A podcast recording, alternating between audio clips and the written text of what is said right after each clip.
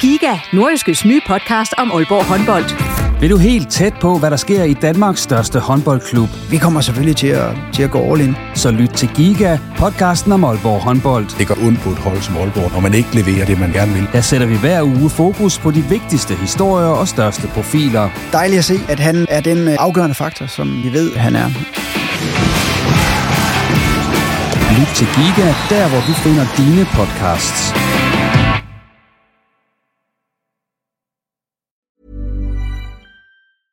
Mom deserves the best, and there's no better place to shop for Mother's Day than Whole Foods Market. They're your destination for unbeatable savings, from premium gifts to show-stopping flowers and irresistible desserts. Start by saving 33% with Prime on all body care and candles. Then get a 15-stem bunch of tulips for just $9.99 each with Prime. Round out Mom's menu with festive rosé, irresistible berry chantilly cake, and more special treats. Come celebrate Mother's Day at Whole Foods Market. Burrow's furniture is built for the way you live. From ensuring easy assembly and disassembly to honoring highly requested new colors for their award-winning seating, they always have their customers in mind. Their modular seating is made out of durable materials to last and grow with you. And with Burrow, you always get fast, free shipping. Get up to 60% off during Burrow's Memorial Day sale at burrow.com slash ACAST. That's burrow.com slash ACAST. burrow.com slash ACAST. Du lytter til en podcast fra Nordjyske.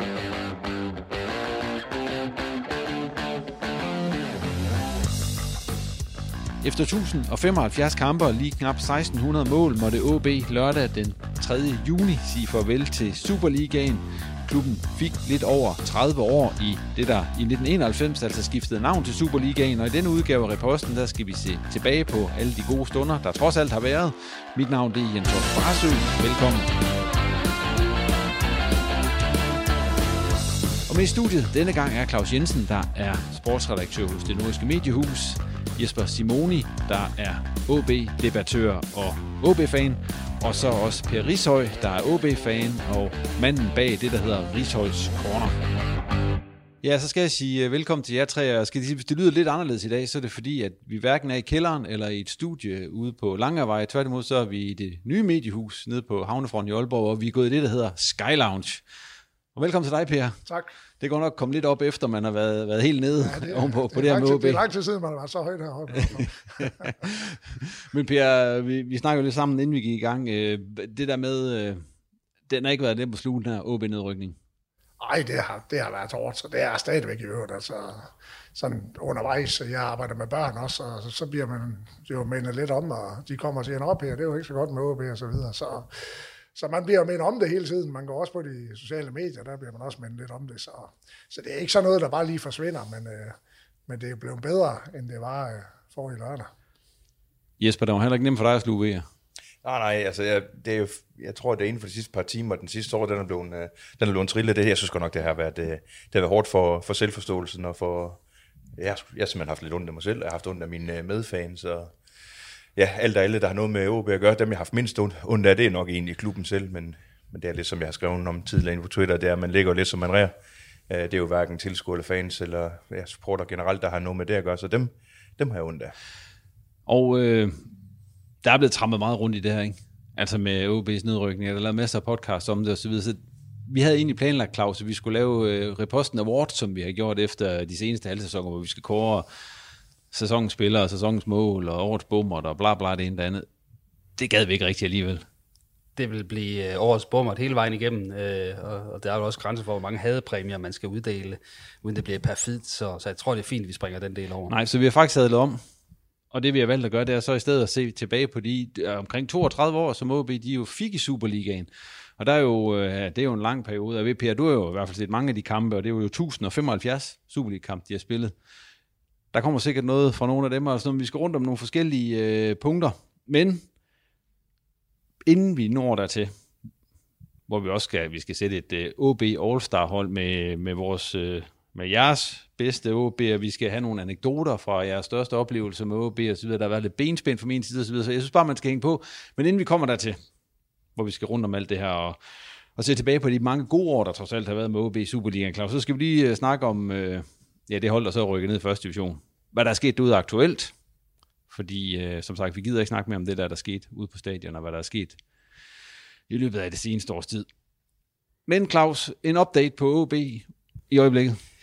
Jamen, øh, de har jo sommerferie lige nu, men der er jo ikke så længe til. Øh, det er onsdag i næste uge. Nej, for der sker jo noget derude, selvom der er sommerferie. Det, det er rigtigt. Øh, der kommer jo sådan lidt, lidt drys, øh, og det er jo meget de forventelige drys, kan man sige. At Nico Mantel, han ikke fortsætter i målet. Jamen, det er klart, at det, det er jo ikke hans øh, første prioritet at spille første division. Det er helt sikkert heller ikke Red Bull Salzburgs første prioritet at sætte ham på græs i den næstbedste danske række. Så den gav jo lidt sig selv. Øh, man kan sige, Ivar som sidst, den var jo også varslet. Øh, så, så på det punkt der er jo ikke sket så meget. Vi venter stadig på, at der kommer noget ind.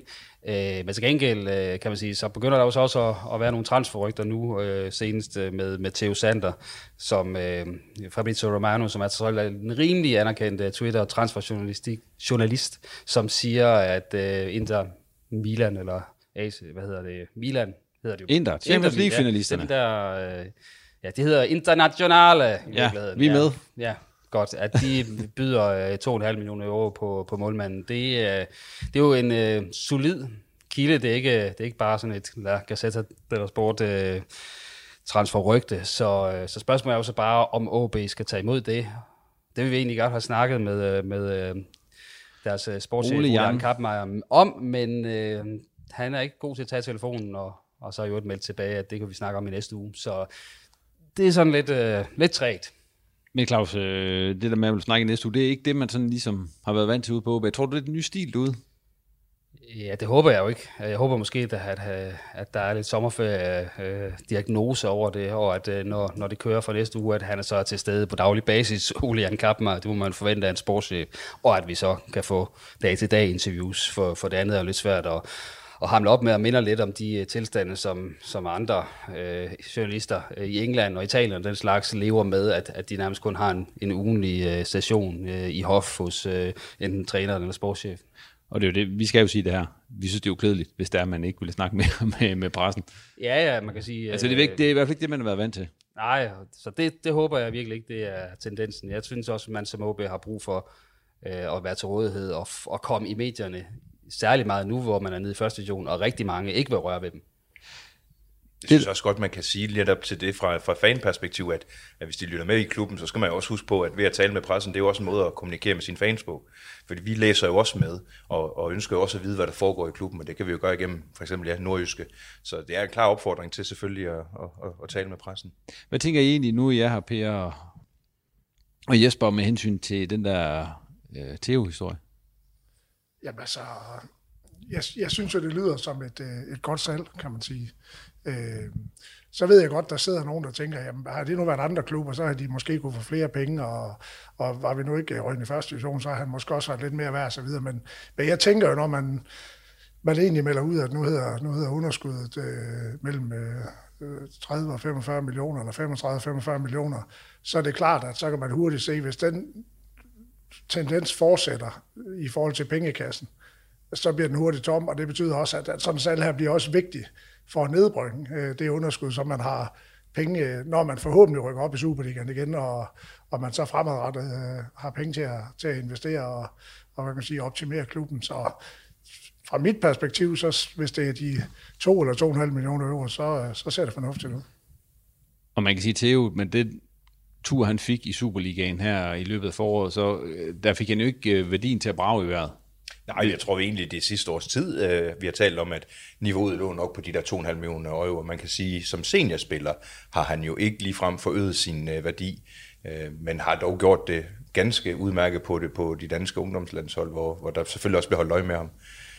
og hvad jeg forstår, så er det jo ikke kun Inter, der, der, der holder øje. Det, det er sådan en bred kamp i, i de der såkaldte top 5 ligaer, så ja, man kunne jo håbe på en lille budkrig, men, men jeg vil sige, i form af 2,5 millioner euro, så er det altså bare selv, øh, og det er, det er udelukkende for økonomiens skyld, som Per siger. Selvom det jo så stiller OB i lidt en, sådan en, øh, en kattepine, afhængig af hvor meget, kan man sige, de har lavet af, af deres arbejde ved siden af for at holde afløseren klar, for så er det jo lige pludselig tredje målmanden, øh, Josip Posavic, som er første målmand i OB, og ham er jo en af, en af dem, som jeg ligesom har sagt, at han er, han er jo fortid, fordi at Øh, han øh, har jo ikke interesse i at være tredje valg, og, og OB har ikke troet på ham, og, og det var må nærmest være force majeure at rive den kontrakt over. Men så står de lige pludselig med ham som første keeper, og skal ud og finde en ny anden keeper og alt det her. Øh, så så, øh, ja, så kan det hurtigt sådan stille op i, i lidt øh, mandskabsproblemer på den position. En anden en, som jo så kommer tilbage til OB, det er Tim Pritja. Ham har vores kollega Simon Ydelsen snakket med til en artikel til Nordjyske. Det var i sidste uge, var det ikke det, Claus? At vi havde den? Øh, jo, vi, Nordiske, lige før weekend. Lige før weekend, vi havde den på Nordiske.dk. Og uh, Tim Pritja, som jo har været udlejet til Østrigs fodbold, Tirol, er jo på vej tilbage, og han øh, bebuder jo så, at han, øh, han har planer om, at han skal, skal hjælpe OB med at komme tilbage i Superligaen. Øh, er det en god idé?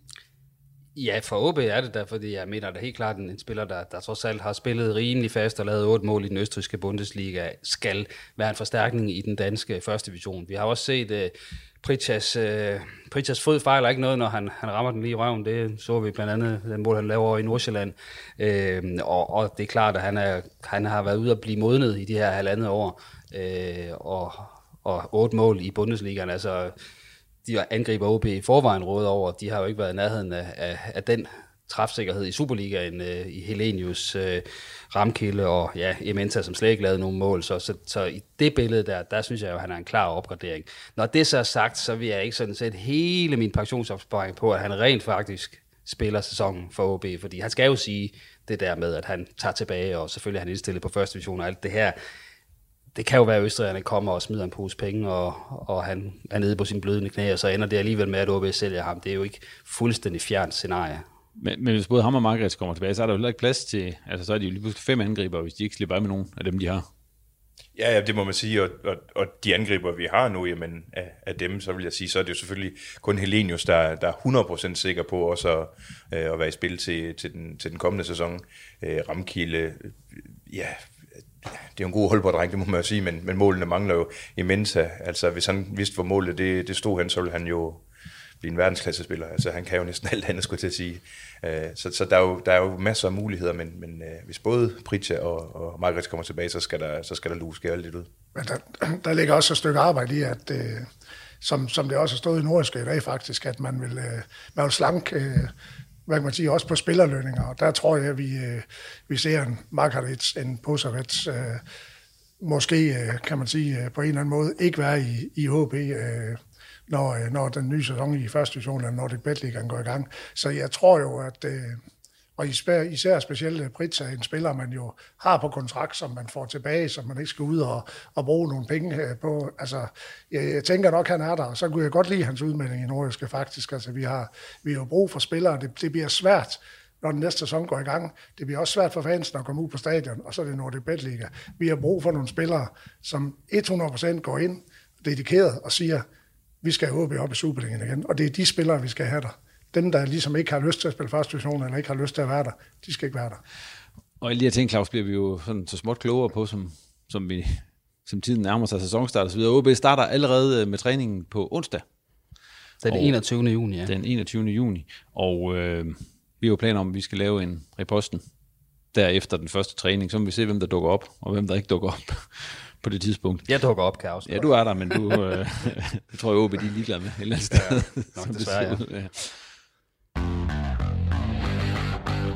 Jamen det der øh, lukker vi ned for den mere aktuelle snak om OB, så skal vi til at se på øh, de mange gode år, som OB nåede at have i Superligaen, inden det altså endte med en nedrykning.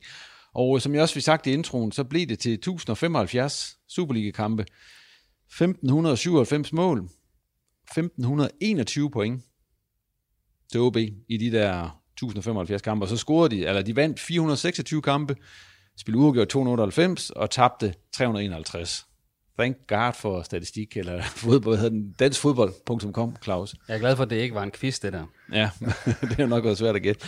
Men øh, en af de ting, som øh, vi skal snakke om nu, det er det der All-Star OB-hold fra alle de er lidt over 30 år i Superligaen. Per, du har jo nærmest set øh, ja, vel alle kampen stort set. Ja, det er, ikke, det er ikke mange kampe, jeg har misset, det er det Nej. ikke. Øh, men, men lige nøjagtigt den opgave, du satte os på her med det der All-Star-hold, der, der må jeg bare sige, det, det har ikke været en let opgave, fordi det er jo også spørgsmål, hvad retning skulle man lidt gå i? Skulle man gå i retning af, at øh, det var nogen, der har været vigtige øh, for, for holdet og for mesterskaber i forhold til, at de ikke har været der så mange år, eller skulle man gå i den retning, at det var nogen, der var med til at også at bygge op til det første mesterskab og så videre. Så, og du ja, risikerer jo også at stikke nogle af de OB-legenderne i ryggen, Altså, ikke? ja, Og, Men, men, men Men helt, your det darlings, heller det ikke må sige, ja, ja. det, det, det, det, det er der vi er. Jeg er fuldstændig, jeg er fuldstændig enig med Per. Jeg synes godt nok, øh, det her, det har været svært. Følelser, statistik, det, den, det det er nu en opgave, du har sat ellers på. Ja, men øh, udover det, vi skal have det her All-Star, det går vi i gang med lige om lidt, så skal vi så også høre om nogle af jeres øh, bedste anekdoter, der relaterer til OB Superliga-kampe. Vi skal også høre om, hvad for nogle kampe, I synes, der har været den bedste og den værste OB-kamp, I har set, og I skal også, og der har jo så været, hvor mange mål var det? Jeg sagde 1597 mål for OB i de her kampe, og der har jeg så bedt jer om at nævne det bedste, eller i hvert fald, I kan huske bedst. Og så skulle jeg også snakke om lidt om de fire mesterskaber. Men øh, allerførst, skal vi ikke øh, komme i gang med det der All-Star-hold? Og hvad, hvad spiller vi? Skal vi sige 4-4-2? Jeg har sat min op efter en helt klassisk 4-4-2. det har jeg også. Jeg har så sådan 4-3-3. Jamen, det er jo en Men ny det opstilling, for det. ja, det var så mere for bare, jeg kan sige, der skulle jo være plads, og de skulle, øh, de skulle Det passe ikke lidt ind, hvor de har øh, spillet. vil Det er ikke fordi, du er den moderne mand. Nej, nej, Nej, overhovedet nej. ikke. Det er ikke, hvad det angår. Det, Jeg tror, hvad, er de, de fleste af de OB-hold her i Superligaen, de har jo spillet 4-4-2. Har de ikke det? Jeg må indrømme, jeg har sat, sat, sat, sat min opstilling sådan lidt løbende alt efter, hvad jeg synes er, Ja. ja. er, er, navn, der lige passede ind, så kunne jeg lige pludselig se, at den 4-4-2, det så, det så på rigtig, og går rigtig du, godt går du tilbage til Paul Erik Andreasen, også helt tilbage til, til før det første mesterskab, så har vi også spillet 3-5-2, kan man sige. Så, øh, så vi har prøvet at have Jeg kan da godt afsløre, at jeg kommer der lidt i, i problemer i forhold til bak, skråstreg, vingbak, og hvor, hvor lander vi henne der, men, men igen, vi er baks, vi- og så, så, er det, så spiller vi med rigtig offensive baks. Lad os køre på, og så vi skal jo selvfølgelig starte med målmanden. Der kan vel ikke være nogen tvivl. Altså, der har jeg Jimmy Nielsen.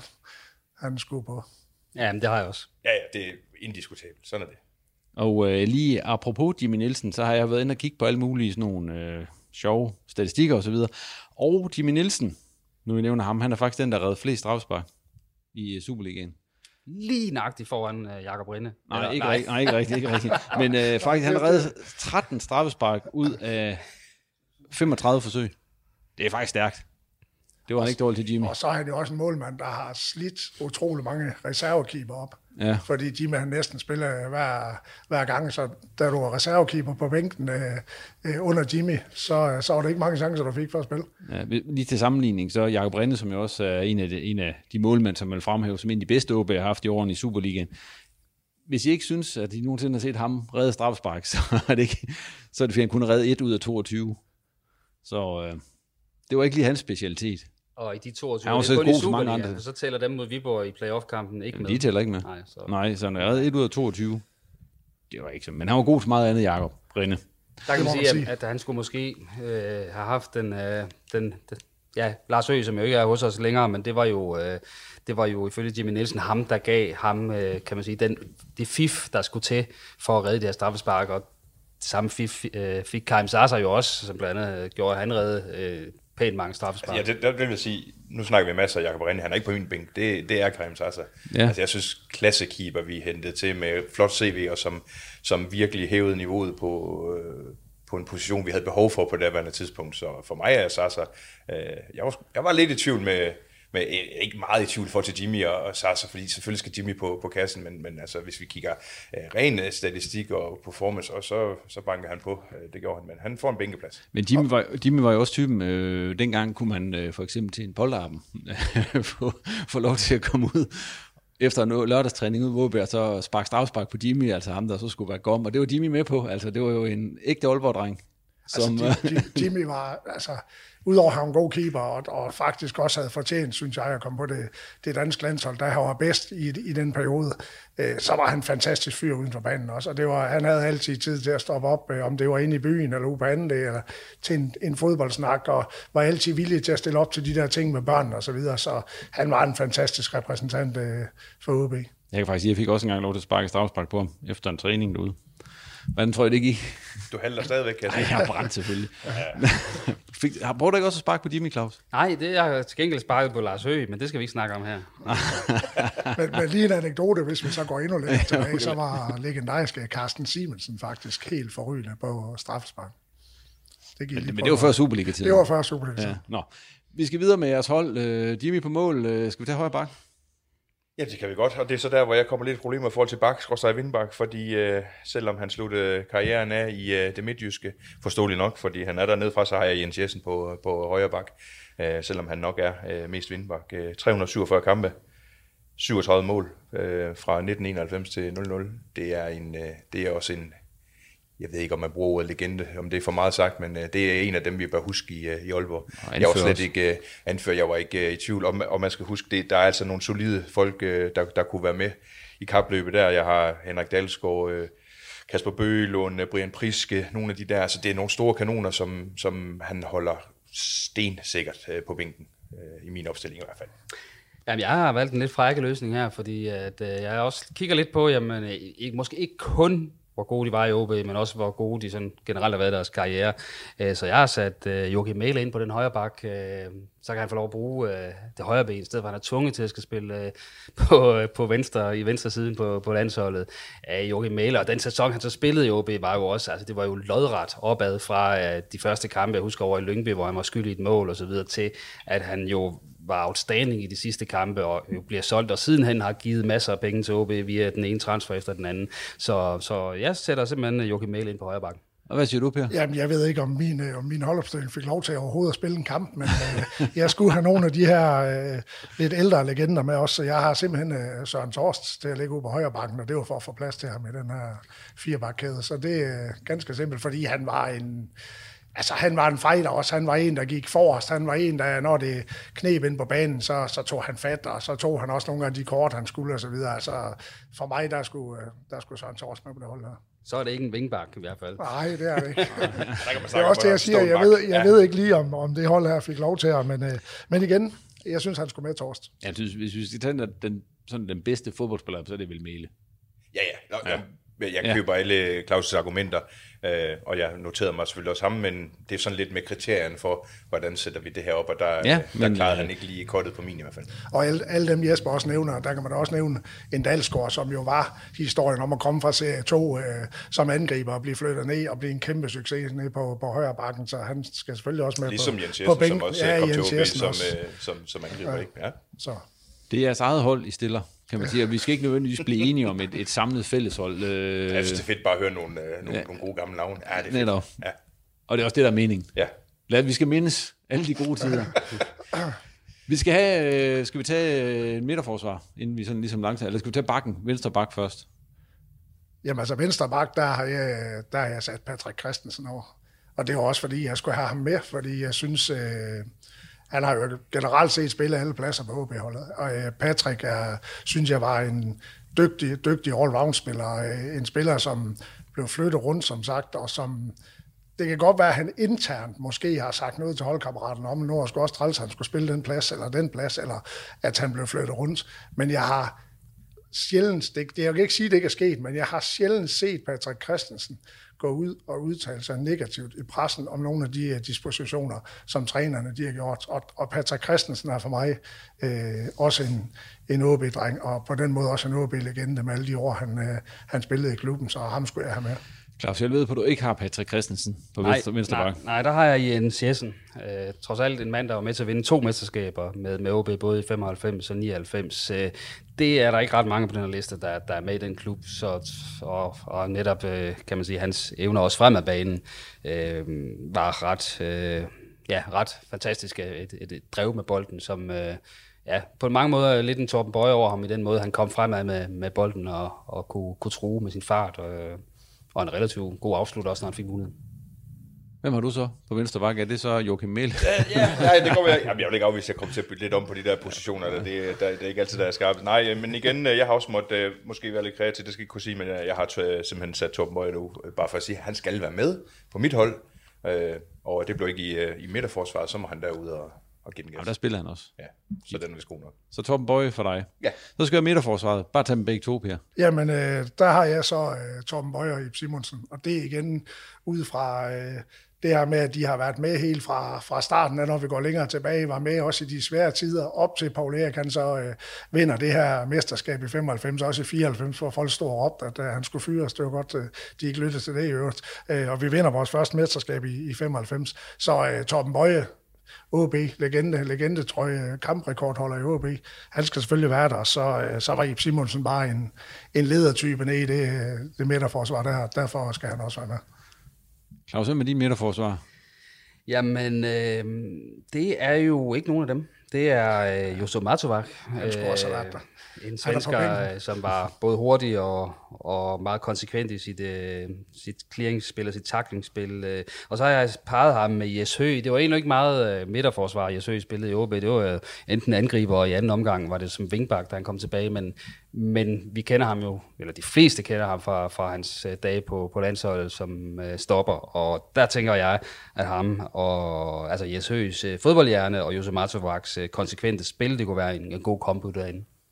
Og så kommer jeg lige og samler det hele, fordi jeg er sådan set meget enig med de her. Jeg har øh, Josu Matovac, øh, og så har jeg Ip Simonsen derinde. Og jeg må sige, jeg var også sådan lidt med Jes Høgh øh, i forhold til med Ip Simonsen, men så igen, han har spillet i Brøndby, og ja, der har Ip Simonsen ikke. Så han starter inde, og, og sådan er det. Ej, øh, uh, Josu Matovac, øh, kæft, undskyld mit sprog, et stål. Altså, han var bare, han var med til at, at løfte øh, det hold så ekstremt meget, og jeg tror på, at der stadigvæk er angriber rundt omkring i, i Danmark, der har, der har lidt ondt efter at have, efter at have mødt ham. Og Yves Simonsen, jeg synes næsten, det, det taler for sig selv, og det, er, det kan godt være, det er lidt med, med følelser, når jeg var en ung dreng og sådan noget, men, men det er også en mand, der har været med til, som Per siger, at bygge det op fra, fra, fra de lavere divisioner og, og være med til at sikre mesterskaber. Det kan man kun have, have respekt for. Og Jose Martebak, han var vel så flink, at han øh, vælger pik i OB, fordi man hørte vel nærmest ikke ret meget til ham efter. Ej, det, jeg tror faktisk, at han efterfølgende kom til Helsingborg og var med til at vinde over Inter og komme i Champions League, så det synes jeg måske også er noget, han Jeg synes, vi skal sige, at han peakede i OB. og så har jeg så en tors på, på bænken. Det skal lige ja. det skal med. Fordi og jeg, godt, og jeg, jeg, har selvfølgelig Mattervagt på bænken, for jeg er enig, han, altså, han, var, han var fantastisk i den tid, han var her. I øvrigt også uden for banen. Fantastisk fyr. Vi skal have øh, vores, øh, eller OB's øh, All-Star Superliga midtbane. Fra, lad os bare tage alle fire, Per. Ja, de, de, de, de, de er jo ikke fire, du har tre, ja, det er jo sådan godt, der. Jeg kan godt rykke en ned, men jeg har tre. Jamen, og der har jeg simpelthen valgt at sige uh, Rasmus Wirtz, Kasper Riesgaard og Thomas Augustinusen. Og jeg ved godt, Ståle Solbakken betød meget, da han var her i forhold til mesterskabet i 99, men han var her i kort tid, så mit, mit udgangspunkt har også lidt været nogle midtbanespillere, som har været i OB i, i lang tid, øh, og som har været med til ligesom at bygge op til de her ting. Øh, og jeg synes, de tre der, altså, jeg synes, når jeg har siddet for eksempel på stadion i den her sæson, nu er det ikke så meget, vi skal snakke om det, men så har jeg måske savnet en Wirtz Rigsgaard-type ind ved siden af Højholdt. Altså, og jeg kunne også godt have savnet både Wirtz og Rigsgaard. Den måde, de spillede på, den måde, de, de var på øh, som en 6 og en 8. Altså, så de tre OB-legender, Wirtz, Rigsgaard og August, de skulle simpelthen med, og så er der rigtig mange, jeg skal sige undskyld til, for der har været mange dygtige midtbandspillere i OB. Jamen, nu er det ikke nogen skam at blive valgt bagefter de tre her, så jeg synes ikke, vi skal, vi skal ikke ud i uh, decideret undskyld, så jeg, jeg synes, det er en god valg, Per.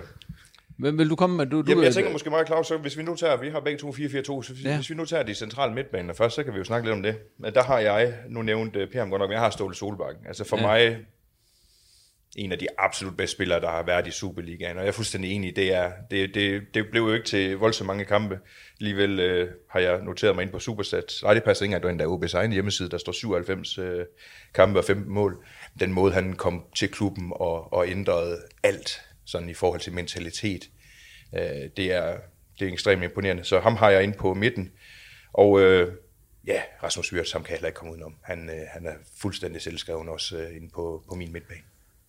Hvem er du, Claus, ind på? Ja, men inde i, i det centrale rum, der har jeg Rasmus Wirtz som, som sekseren øh, til at, øh, ja, at rydde op øh, og lave det klassiske sådan, restforsvarsspil. Øh. Og så har jeg også Ståle Solbakken foran ham, og det er jo selvfølgelig også, fordi jeg er gået efter, hvornår var de her spillere allerbedst på deres topniveau, og hvor rækker det så i sådan en, en all-star-opstilling. Så, så ja, Wirtz og Ståle øh, skal øh, regere motorrummet derinde. Og så på, på, på siderne af dem? Jamen, der har jeg uh, Greven på den ene side, Andreas Johansson, og så faktisk uh, Jesper Grønkær på den anden. Okay. Tæt på en. Jeg har også Jesper Grønkær på, uh, på den ene fløj. Uh, på den anden, der har jeg sendt uh, Peter Rasmussen hen. Jeg synes, han fortjener en, uh, om ikke en honorable mention, så i hvert fald en startplads på, på mit hold. Vi var bestemt også inde omkring uh, Andreas Johansson. Uh, vi havde nogle rigtig dygtige øh, svenske spillere i den periode. Martin Eriksson. Øh, Frederik Vindsnes. Frederik Vindsnes, doktoren. Ham, ja, ja, ja, ham har jeg også blevet øh, hjertet for. Der, der, var, øh, der var nogle gode svensker og, og nordmænd i den periode. Der, der, der Lynge, han havde, der havde han øh, fat i det nordiske marked. på det tidspunkt. Ja, både Vinsnes og Eriksen har jeg også her nede på, på min bænk, så det øh, er oplagt. Og også forsvarsspillere, altså Bort Borgersen var jo også på det tidspunkt. Øh. Ja, men der, der, det er jo det, jeg siger. Det, det, det Trond Andersen. Ja, Trond Andersen. Det, ja. det var det der lidt med, altså, når du nævner, at vi skal lave den her startopstilling. Altså, Jamen, det, lidt, det var det bestemt nej, nej, nej. Men jeg, Per, jeg kan sådan set mønster dit, du er gået meget lokalt. Jamen, jeg er gået folk, der kender mig. Jeg ja. kender også mit, mit hjerte for, at jeg vil gerne se vores talenter blive bygget op i OB og komme ind på Superliga-holdet og få en betydning. Men I alligevel begge to valgt uh, Grønkær også, selvom han jo ikke uh, spillede ret meget. Altså, han nåede ikke at spille så frygtelig mange kampe for OB, og jeg synes måske ikke det aftryk, han satte, udover at han blev solgt, var det dyreste salg for dem på det tidspunkt. Uh, altså, var så markant. 100, 108 kampe. Ja, og hans det, Ross det er så få af jeg kan huske rent faktisk. Ja. Hans Ross ned ad venstrekanten mod Panathinaikos uh, indlæg til uh, Jens Madsen. Jens Madsen, det er jo også, uh, det er vi nogen, der husker. Ja, selvom, selvom jeg, nu går jeg lidt mod mine principper, for jeg har egentlig fokuseret rigtig meget på, hvordan de spillede i OB, ikke så meget, hvordan de har ja. gjort uden, uden for OB, som, som Claus nævner, han har kigget på, men, men alligevel med Jesper Grønne, kan jeg kan heller ikke helt sige mig fra, fri for at, at have kigget lidt på hans karriere, og hvis jeg var lidt i tvivl om Sole Solbakken var en af de bedste spillere, der har været i den danske Superliga, så tror jeg godt, jeg vil sige, at Jesper Grønkær, han er den bedste spiller, der har været i den danske Superliga. Han havde noget fart i hvert fald, som man ikke havde set før, da han kom op og var, var første års øh, senior hos OB og så videre. Det var, det var jo. Altså, det, hans karriere efterfølgende viser også, øh, at det han viste herude på stadion, blandt andet det mål, øh, Claus han nævner, det har vist jo, hvor, hvor dygtig en, øh, en fodboldspiller han var, hvor hurtig han var, og hvor præcis en, en indlægsfod han havde også. Og så havde han jo fantastisk godt spark. Han har jo lavet også nogle mål med os, kan jeg huske, da vi var sidste gang. lå sådan med en vis lægemstil i vandskorben. Så. Ja, det var hans afskedskamp i parken, der blev delt lidt med os øh, slask op i hjørnet. Når ja. vi nu ved, hvordan det gik dengang, så kunne jeg godt undre ham det, vil jeg sige. Skal vi lige øh, tage, jeg har, inden vi lige tager jeres indgreb, så kan jeg lige smide et par statistikker mere fra OB's mange år i Superligaen. Og det er det måske ikke den mest flatterende statistik, men det kan selvfølgelig hænge sammen med, at man har spillet så mange kampe i Superligaen. De er dem, der har spillet flest 0-0 kampe. 79 styks. Ja, der skal lukkes af nogle gange. Ja. Sådan er det, der kunne ja. vi godt have brugt i den øh, forgangne sæson. så øh, det skal vi ikke skamme os over. Det kan godt betale sig at tage en uafgjort frem for at tabe. Det må man sige. Ja, og man kan jeg sige, at den her rekord, den ser ud til, at den skal nok blive overgået øh, næste år i de andre hold. Og så øh, flest begået strafspark har jo også øh, udmærket sig ved i Superligaen indtil videre. 120 styks. Jeps. Og så kan jeg lige sige en ting til. Erik Bo, det var ham, der scorede flest Superliga-mål på Aalborg Portland Park i den omgang i Superligaen. Han har scoret 37. Det var et mere end Peter Møller. Så, øh, jeps. Vi skal, apropos det. Ja, fordi så har du min tager vi, angriber. Tager vi angriberen. Du kommer med dem. Ja, simpelthen. Jeg har øh, sat Peter Møller og Erik Bo Andersen på toppen. Øh, ja, det kan vi godt tage en længere snak om Erik Bo Andersen. Øh, det er jo nok ham, som de fleste husker også på grund af, af mesterskab og sådan noget. Fantastisk øh, Øh, angriber. Der kan man også snakke om en, der, der formentlig peakede øh, big time, da, da han var i OB, selvom det, han laver et flot skifte til, til Rangers i Glasgow, så, øh, og fik scoret et par mål i, i noget Ole Firm derop, så, så gik det nok lidt ned ad bakke derfra. Øh, og, og Peter Møller, øh, 144 kampe, 74 mål ifølge OB's egen øh, hjemmeside, det, øh, det er bare imponerende. Jamen, Peter Møller har jeg også på mit uh, hold. Uh, nu sagde du, at han kun har scoret 36 Superliga-mål. Ja, ja, det er bare på Aalborg Portland Park. Nå, okay, ja, ja, ja, fordi ja, ja. de sidste to sæsoner, eller de to sæsoner, han spiller for OB, hvor det hedder Superligaen, der laver han først 17, og så efterfølgende 20 ja, ja, mål. Det, er dem, der, altså ja. det er på hjemmebanen. Ja, okay. Men, der men Peter Møller, det, vi behøver ikke diskutere det, han var jo outstanding uh, i OB, og, og så har jeg altså parret ham op med, med noget mere fysik, Rette Pritcha, 28 mål på halvanden sæson i OB, det synes jeg også uh, taler sit tydelige sprog. Uh, han var et monster, og uh, han lavede mange frispark, det, uh, men det var jo en del af pakken i forhold Hiring for your small business? If you're not looking for professionals on LinkedIn, you're looking in the wrong place. That's like looking for your car keys in a fish tank. LinkedIn helps you hire professionals you can't find anywhere else, even those who aren't actively searching for a new job but might be open to the perfect role. In a given month, over 70% of LinkedIn users don't even visit other leading job sites. So start looking in the right place. With LinkedIn, you can hire professionals like a professional. Post your free job on linkedin.com slash people today. Til at, at gøre forsvarsspilleren lidt, øh, lidt rystende i bukserne. Og en af de gange, Rette Pritje blev Superliga-topscorer, som OB jo har haft, synes jeg, jeg kunne tælle frem til en 5-6 gange. Altså også med Jeppe Kurt, Svejmal, Lukas, øh, Spalvis, Ja, vi, altså, jeg Peter har, Møller Jeg har i en gang. bænk Erik Bo. øh, med, med flere af de der navne, der du nævner. øh, Hvis vi skal nævne nogle af dem. Ja, Tvejmal har jeg på min bænk. Jeppe Kurt selvfølgelig. Han er også på bænken. Frank Strandli. Ja. Ja. Klart en mand, der var forud for sin tid. Øh, Der kan man også snakke om, der blev begået nogle øh, frispark på ham, der ikke bliver dømt. Der er sådan lidt øh, Ementa-vibes over det. Øh, Andras Ober. Helt klart også en... Det er sådan en af de Hvor mange har du der- med på bænken? Jamen, jeg har rigtig, jeg har rigtig mange. Du har sat så mange benspænd for den opgave, men bænken, det var ikke en af dem, så det har jeg selvfølgelig udnyttet. Og så øh, den sidste, jeg vil nævne, jeg synes bare, det, det var lidt for hyggens skyld. Det var, altså, det var en spiller, som jeg godt kunne have tænkt mig havde måske ramt øh, OB lige et par sæsoner før, og så, så han kunne være her i flere. Men det, det, det er en mand, som spillede 43 kampe øh, fra 03 til 04 og scorede 21 mål. Lundberg. Christian Lundberg. Ja. Altså, nøj, fantastisk øh, goalgetter, fantastisk øh, type. Ham kunne jeg virkelig godt tænke mig Og han er den i OB's uh, Superliga-historie, der har brugt suverænt færre minutter på at score sine trods alt ret mange mål. Jeg tror, han er nede på 88 minutter per scoring. Så vil jeg også godt, øh, apropos nu, vi snakker angriber, så skal den lige være en honorable øh, mention til øh, det første lejeophold, vi havde med Mikkel Bæk. Altså det, øh, han lavede med Søren Frederiksen op foran, det var altså ikke for børn. Yes. Per, dine angriber. De er blevet, ja, de, de, det ikke er det de er er blevet nævnt er nu. igen alle dem, der er blevet nævnt her, altså, der, de burde også være der. Så, Men øh, jeg har simpelthen, øh, jeg har Kasper Kusk på, øh, som den ene af dem, og det er simpelthen fordi, at... Du har øh, også tre, kan man så sige. Hvad? Du har tre. Ja, ja, ja, ja, ja, ja. Og så har jeg Lukas Balvis, øh, som jo også kom til OB og, og nåede at spille lidt ungdomsfodbold, før han sådan kom op på, på første hold, og så for alvor slog igennem. Og så har jeg simpelthen Peter Rasmussen også, som Jesper lige har nævnt. Øh, ja, 54 mål, øh, mener jeg, han har lavet, eller sådan noget, ikke? Så jeg tænker, han, øh, han kom fra Chang, ikke? Og øh, kommer til OB, kommer til Stuttgart, øh, kommer tilbage, øh, så vidt jeg ved, afviser Brøndby og så videre. Det, det gør jo også lidt, kan man sige, at man gør det som spiller. Så, øh, så han skulle også med, så Kusk, øh, jeg synes bare, han har, jeg synes, han har gjort det godt i OB. Han var med til også at, at spille fremragende i 14, hvor vi vandt det dobbelt, og Ja, det- tre, jeg ved godt, mange cheftrænere har sat ham på bænken fra start, men jeg synes også nogle gange kritikken af ham i forhold til at, til at, at løbe med tilbage og så videre, det har været lidt forfejlet, men, øh, men selvfølgelig har jeg også kunne sidde og se derude, at, at nogle gange så kunne han godt have givet lidt ekstra, men, men i bund og grund, jeg synes, han skal være der. Ja, fuldstændig enig. Ja. Altså, jeg, hvem skal vi hive ud? Ja, har du flere på bænken? Nej, men det du hvad. Øh, Peter Møller, han har del med Force Blinder i rumpetten igennem karrieren. Han ryger, han ryger på bænken, og så sætter jeg kusken op foran. Det fortjener han. Sådan er det.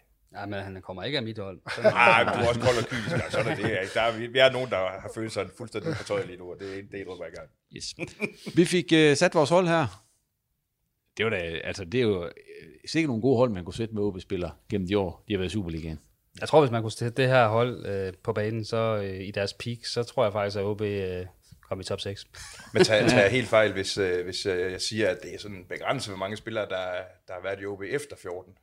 Hvad de spillere, vi har nævnt. Jeg synes ikke, der var ret mange i hvert fald. Nej, der var der måske, er lidt med øh, noget, noget der var noget kusk og mail og noget, men... øh, Augo og, og Wirtz, men det er jo også spillere, som virkelig også havde deres prime øh, til, tilbage til det andet øh, mesterskab. Nej, undskyld, tredje mesterskab i Ja. historie, så... Ja, det, det er måske gå en lille smule ned ad bakke, kan vi jo godt Og, konstatere. og nu. det er egentlig dejligt nostalgisk faktisk at blive tvunget lidt til at, ja. at sidde og, og tænke over, hvad, hvad er nu for nogle spillere, vi har haft til Superligaen. Øh, Og som sagt, også svært, fordi der var rigtig mange andre, der også skulle være i Men startopstilling. jeg kan, jeg kan faktisk se her på, på øh, jeg, havde lige, jeg har lige to spillere mere på bænken, øh, så, så dem, skal, dem skal vi altså lige have med. Jeg har Martin P. på bænken, og, og hvis han går i stykker, så har jeg også Jakob Allmann. Altså, det er også to Det- det, altså, lokale det- drenge, og de skal, de skal altså nævnes. Det, det er det her med. Så vil jeg også nævne den eneste af mine, der ikke er nævnt endnu, Anders Anders- Andersson, ja, som øh, var, var rigtig god i den periode, hvor vi... Fantastisk. Jeg kan, jeg kan lige smide en uh, stat ind, eller sådan en uh, sjov, en fun fact. OB i årene i Superligaen har også noteret sig for det hurtigste selvmål. Og det, den rekord står endnu. Uh, per, vil du prøve at skyde på, hvem det kunne være? Det hurtigste selvmål. Ja, det var i 5. maj i 2010 i Randers. Danny Caleb. Ja, det var Caleb. Eller var det Nej, det nej? Caleb blev udvist. Ja, det var det ikke kort, Caleb. der tabte Det 5-0 var Martin B. Nej, det var Kasper Bølund. Nej, det var Bølo. Ja. Ja. Ja. Nå. Vi skal videre med, med planen her. Jeg har lige et par sjove facts nu. Det kan være, at det kommer ind over noget af det andet, der kommer senere her. Men øh, vi har haft vores øh, all-time Superliga start eller for OB.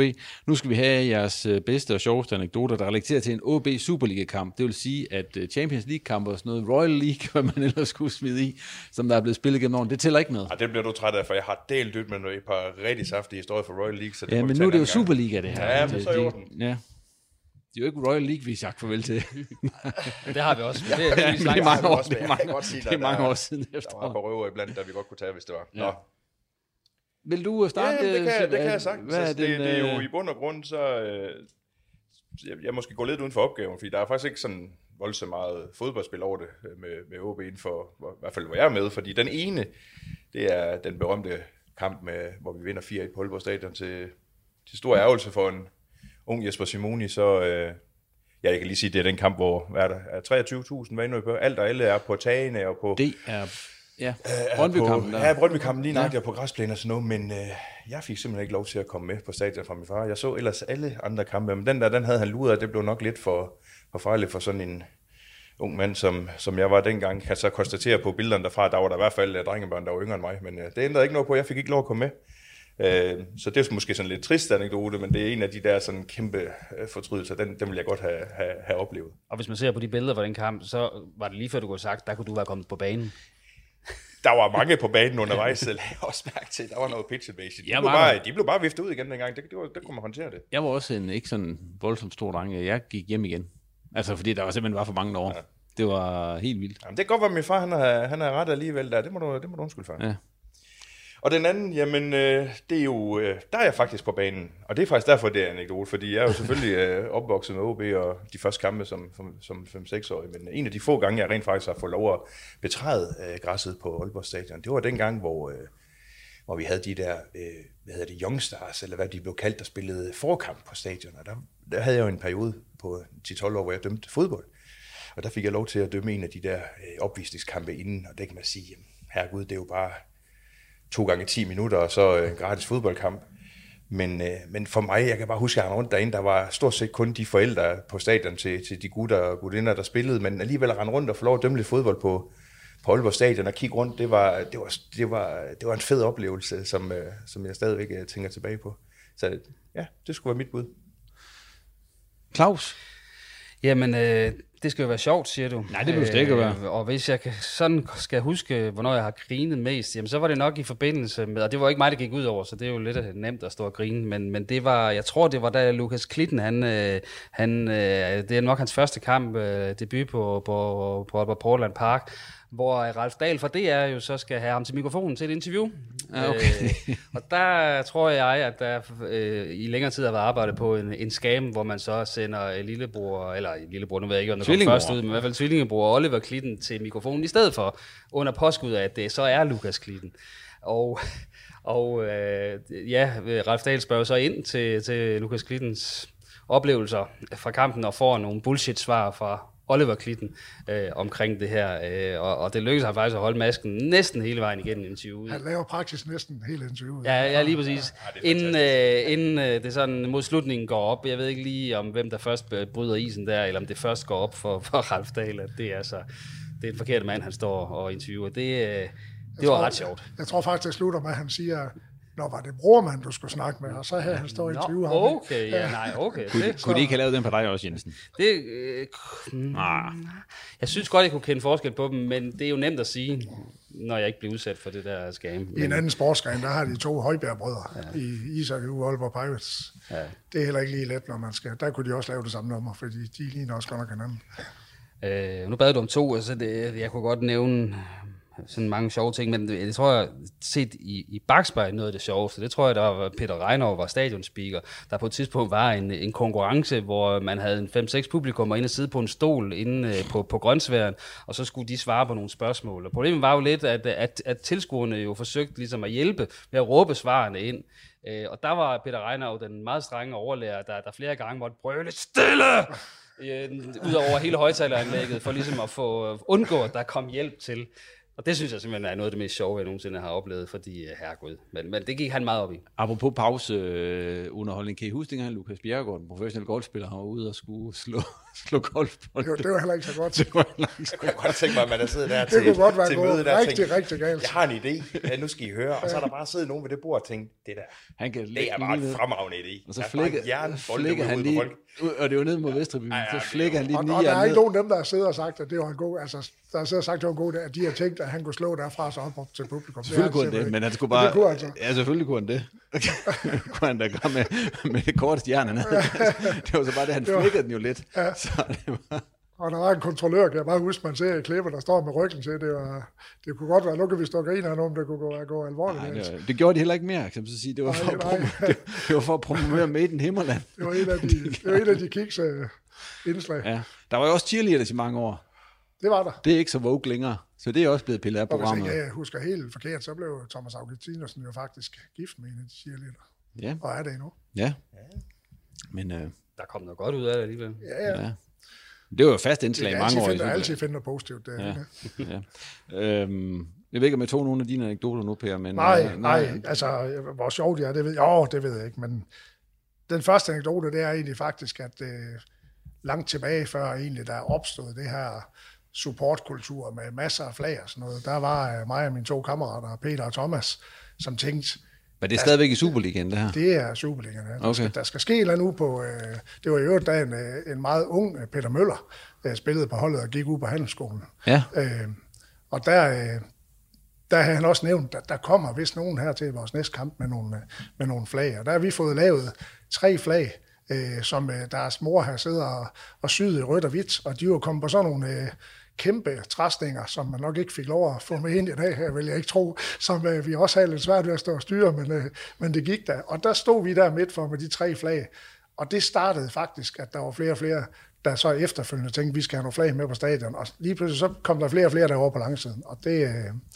det, det synes jeg faktisk var, det er en af de anekdoter, jeg sådan kan huske fra, fra den gang, at man, man sådan var med til at, at starte lidt. Ja, jeg synes faktisk, det, det, det, det er næsten en skam, at både øh, ja, nu- jeg selv, men også Claus øh, skal til at fortælle anekdoter, fordi egentlig så skulle vi bare give øh, Per mikrofonen i en times tid.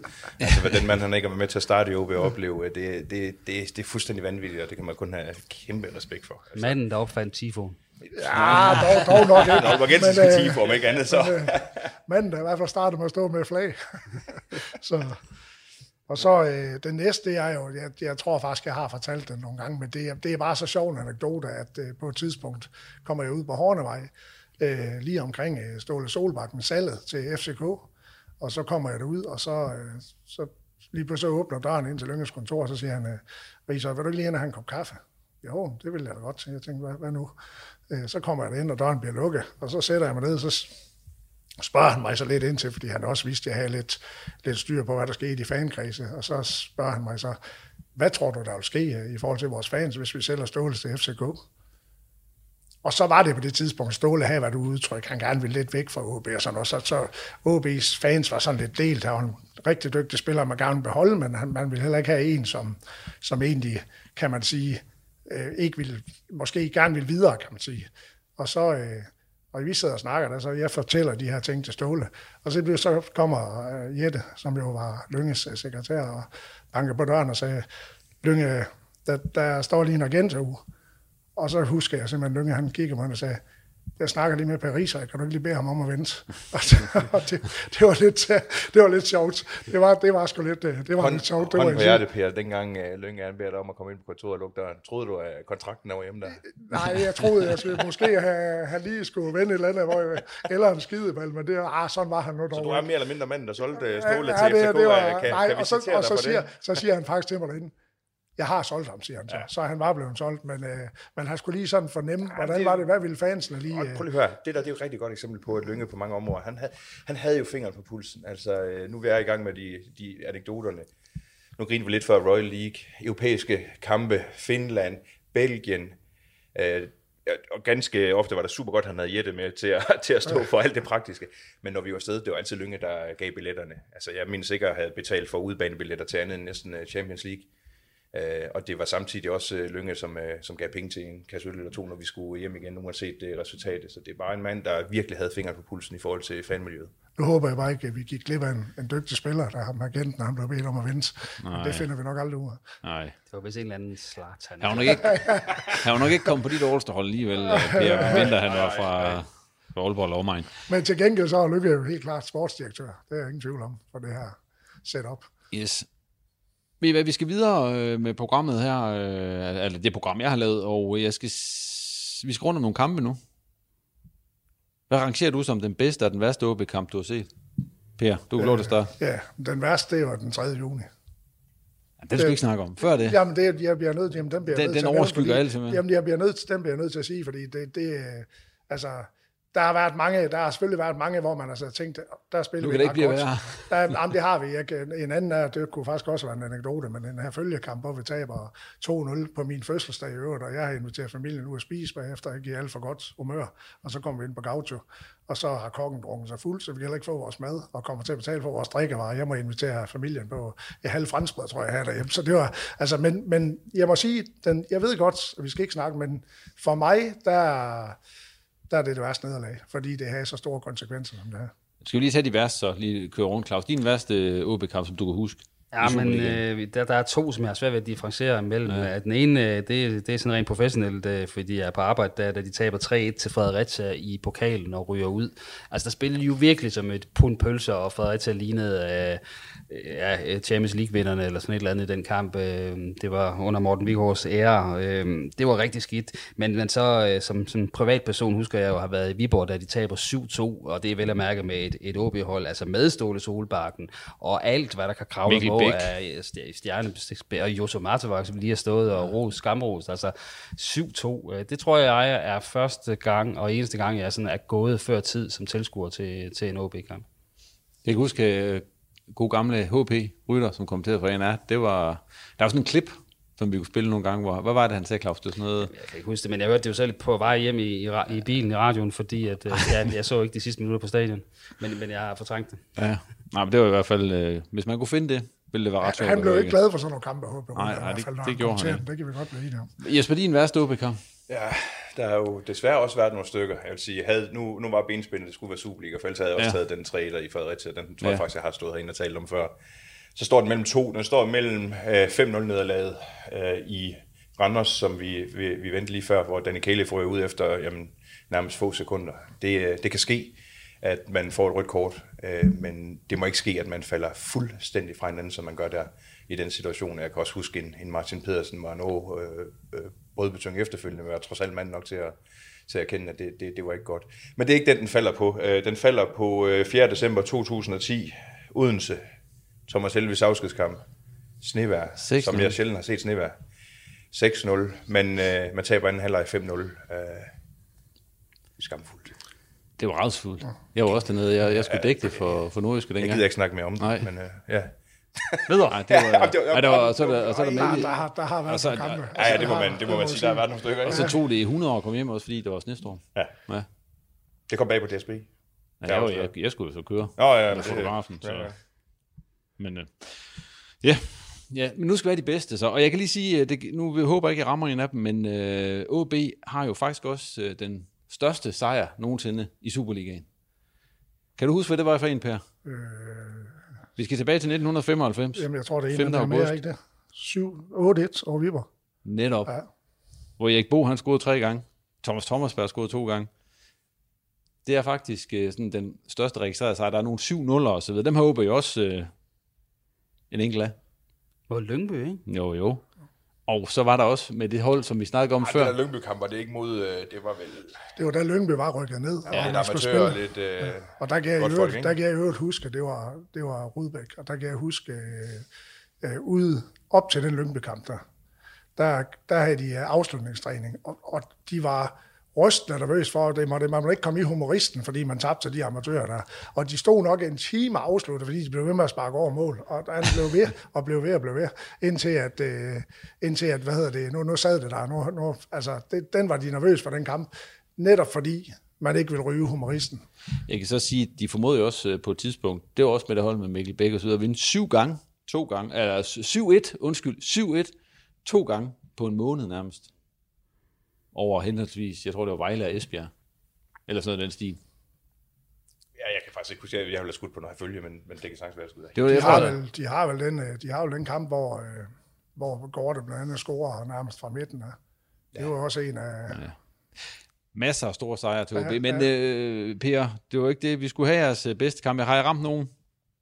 Er det, Ja, jeg har, jeg har nogle af dem. Jeg har OB, jeg har OB Viborg 8-1 og Lyngby OB 0-7, men, men jeg nævner OB FCK 4-3-kampen. Jeg synes, det var, det var magisk. øh, Det var en magisk stemning. 1999. 1999, 1999 ja, vi var bagud med, med 3-2, og de sidste to mål bliver så lavet af Ståle Solbakken. øh, Et helt forrygende frisbak, øh, hvor han har over og råbe ind i mikrofonen efterfølgende over på langsiden. Altså, det, det var bare, altså, der har været mange, der har været mange, men den her OB-FCK-kamp, den tror jeg rigtig mange OB-fans har i erindring. Det var en fantastisk fodboldkamp.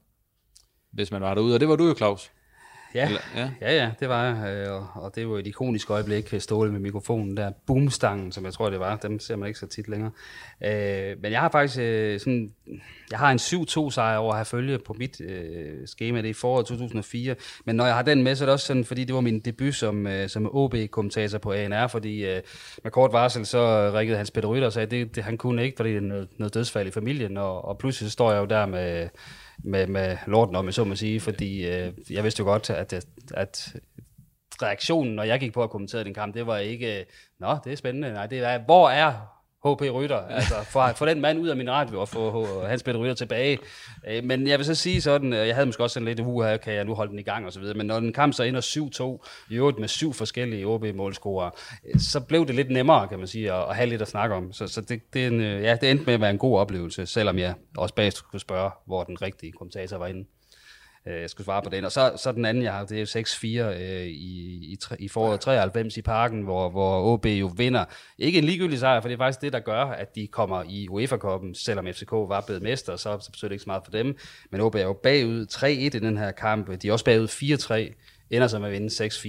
Øh, Peter Rasmussen øh, laver Møller. hat og så videre. Peter Møller, la, la, jeg så lige målene igen nu her. Han øh, Ja, filmer ligger, sig til et ligger, der straffespark. ligger highlights inde på, Ja. på YouTube. Dem bør man virkelig gå ind og se ind på YouTube. Ja. Det var før var, så kan Det er vanvittigt. Den, øh, den så jeg så i tv, skal jeg sige, men, men den husker jeg også som noget af det vildeste, fordi man troede, de var nede i sækken flere gange.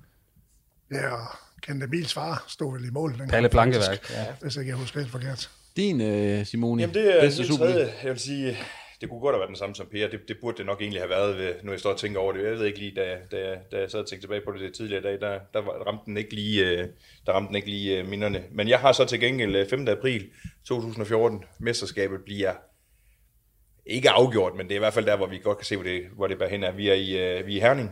Vi vinder 3-2, og øh, Tvejmal, han laver selvfølgelig to stykker, Lukas Balvis, øh, og øh, Thomsen, Nikolaj Thomsen laver en enkelt også. Øh, jeg synes bare, øh, fuldstændig fantastisk kamp, og så skal man huske, at det at vinde i Herning, det er jo ikke noget, vi sådan har gjort øh, kontinuerligt, øh, og jeg synes bare, at den kamp var fuldstændig fantastisk øh, for mig, og, og ja, man kan finde rigtig mange gode kampe, om den lige øh, rammer alle andre folks top 3, det, det er måske tvivlsomt, men, men at vinde 3-2 i Herning, øh, det er bare fedt.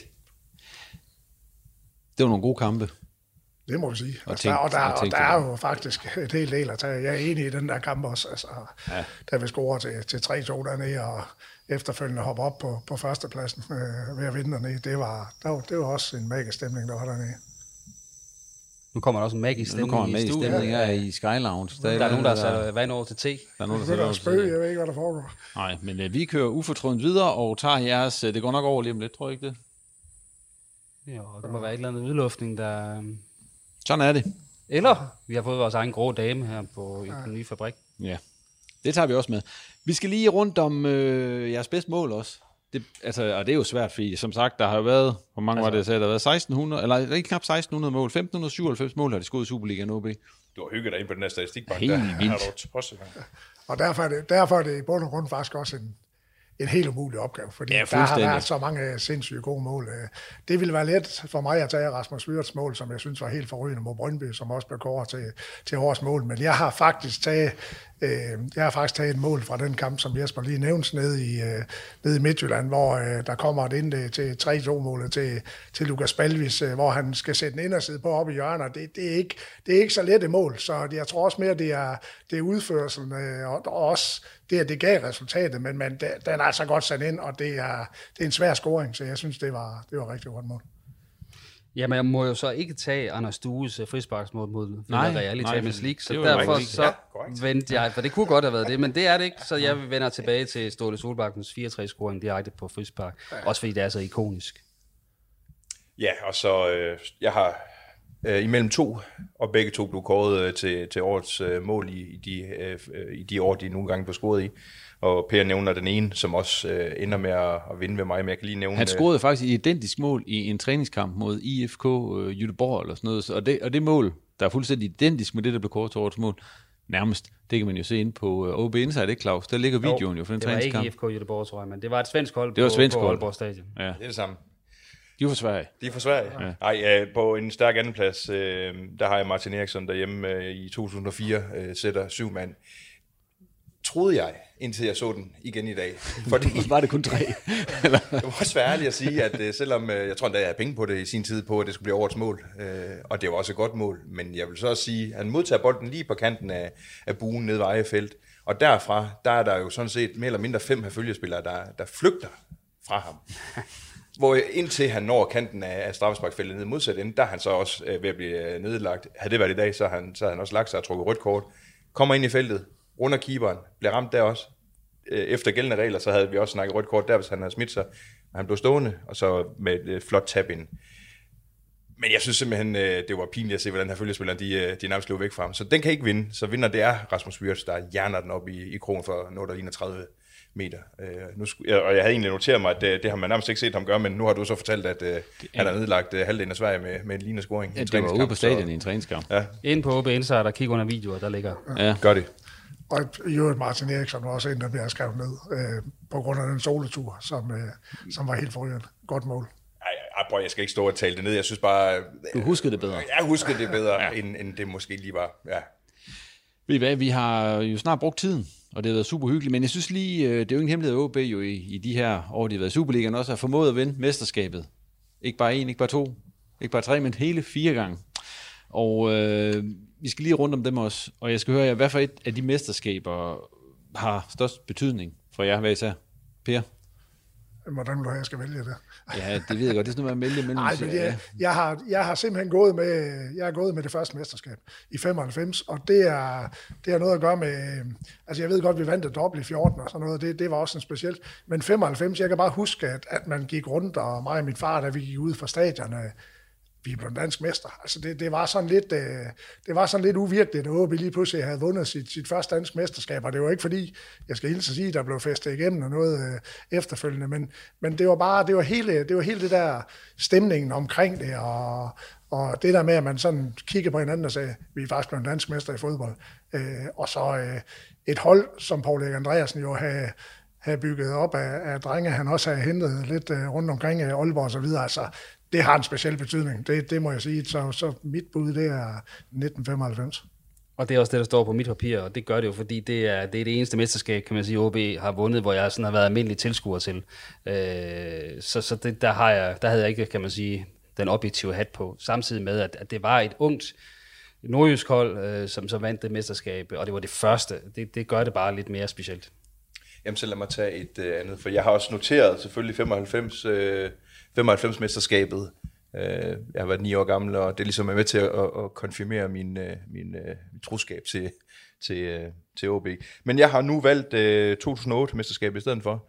22 år gammel, aktiv del af, af fanscenen. Det var kæft, nogle magiske måneder der. Det var, øh, jeg kan stadigvæk sådan få kuldegysning af tanken om at, at være en del af, af, af fanscenen, og man skal huske på, at den var jo ingenting dengang sammenlignet med, hvad vi ser i dag, men, men stadigvæk at, at få lov at være en del af det. Og så efterfølgende også øh, de, øh, de europæiske kampe, vi, der ligesom fulgte med det mesterskab der, det var bare en fed, fed periode. Så, så lad mig tage den. Og i øvrigt en magisk aften. Ja, det, var, det var helt vanvittigt. Ej, det var, det var vanvittigt. Og, Det må og, det bedste tænke på lige nu, det er, ja, det hele det er noget møg lige nu, første division. De aftener der, de kommer igen. Og, og det, det vil jeg godt ved med. Jamen, De er- kommer igen, det- de jamen, der. Selvfølgelig gør de det. Altså, Vi må håbe, det bliver i vores altså. OB spiller i Nordic Bet Ligaen, det, det, Det gør næste sæson, men det er stadigvæk en stor klub, det skal vi øh, huske på. Men også, som man også har snakket om før, at det er meget forskellige mesterskaber på mange måder. Altså, hvor, som jeg havde inde på 95-mesterskabet, lokale drenge, så kommer 99-mesterskabet, som mere var nu vil jeg ikke sige, men der var der, var der købt ind til fest, kan man jo, godt det sige. Man, det, det tror jeg heller ikke, vil lade, lade, lade skjul på. 08, altså hvis du kigger på hold, der er også en del øh, lokale nordiske ja. drenge der er på. Men, og, men, men, altså, men måske ikke så flot blanding. spillende, men kynisk. Altså et øh, hamrenhold, der ja. spiller effektivt ja. og resultatfodbold. Lige nøjagtigt. Og så, så var jeg faktisk lidt overrasket, for jeg, jeg er egentlig også altid... Altså, vi købte jo ind i 99. Øh, der, der købte vi til, til hver kæde og så videre. Vi, vi havde nogle øh, dygtige øh, norske og svenske spillere ind. Men jeg var faktisk lidt overrasket, da jeg så egentlig kiggede efter igen og så, der var alligevel en del OB-drenge Ja, med på det hold. Ja, Ja, ja, så, så det skal man lige huske, at det bliver lidt sådan, jamen det var, der købte OB også mesterskabet, men der var alligevel nogle... Men det var dengang, hvor der blev købt ind til toppen af hierarkiet, kan man nok, sige, ja. hvor, hvor nu der bliver købt ind til fyld, og nogle gange har man også fornemmelsen af, at der bliver købt ind til... Til ungdomsafdelingen, Ja, ja det har vi jo så set nu. Øh, det- Det er faktisk en rigtig god pointe, at man skal ikke tale, og det føler jeg heller ikke, at der er nogen, der gør, men, men man skal ikke tale 99-mesterskabet ned som decideret købemesterskab, for der, var, øh, der blev brugt nogle penge, og den gjorde også ondt efterfølgende, det, da, da, man, da man blev frarøvet øh, Champions League Mm. på det groveste i, i Kiev. Tiden er faktisk gået nu. Vi er kommet godt rundt om øh, OB's over 30 år i Superligaen. Den første epoke, kan man sige. Nu øh, må vi se om, ja, nu har jeg allerede sagt det, der kommer en ny Superliga-epoke for OB. Om den bliver 30 år, eller hvad den gør, det må, det må vi jo se. Man Men- kan i hvert fald se, at AGF er rykket ned tre gange, og nu har de øh, haft en bronzefest dernede, så, så der, der, der kan jo faktisk være et liv på den anden side. Er, noget, er, der, er der nogle sidste ord, du vil tilføje, Per, Claus eller Jesper? Fortsæt i rød. ikke andet end selvfølgelig kommer vi tilbage. OB rejser sig altid. Og vi følger med på, på rejsen på nordiske.dk. Og det blev det sidste her fra Sky Lounge i det nordiske mediehus. Tak til Claus, Jesper og Per, fordi de kom forbi, og til dig for at lytte med. Hvis du ikke allerede gør det, så tag lige at abonnere på Reposten i din foretrukne podcast-app, og du må også meget gerne følge os på Twitter og Facebook, hvor der altid er åben for ris og ros og gode idéer til programmet. Reposten er tilbage igen på onsdag om uge, når OB har haft deres første træning her efter sommerpausen. På genhør.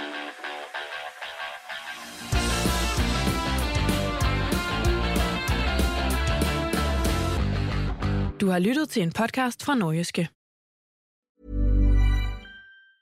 Mom deserves the best, and there's no better place to shop for Mother's Day than Whole Foods Market. They're your destination for unbeatable savings, from premium gifts to show-stopping flowers and irresistible desserts. Start by saving 33% with Prime on all body care and candles. Then get a 15-stem bunch of tulips for just $9.99 each with Prime. Round out Mom's menu with festive rosé, irresistible berry chantilly cake, and more special treats. Come celebrate Mother's Day at Whole Foods Market. Mom deserves the best, and there's no better place to shop for Mother's Day than Whole Foods Market. They're your destination for unbeatable savings, from premium gifts to show-stopping flowers and irresistible desserts. Start by saving 33% with Prime on all body care and candles. Then get a 15-stem bunch of tulips for just $9.99 each with Prime. Round out Mom's menu with festive rosé, irresistible berry chantilly cake, and more special treats. Come celebrate Mother's Day at Whole Foods Market.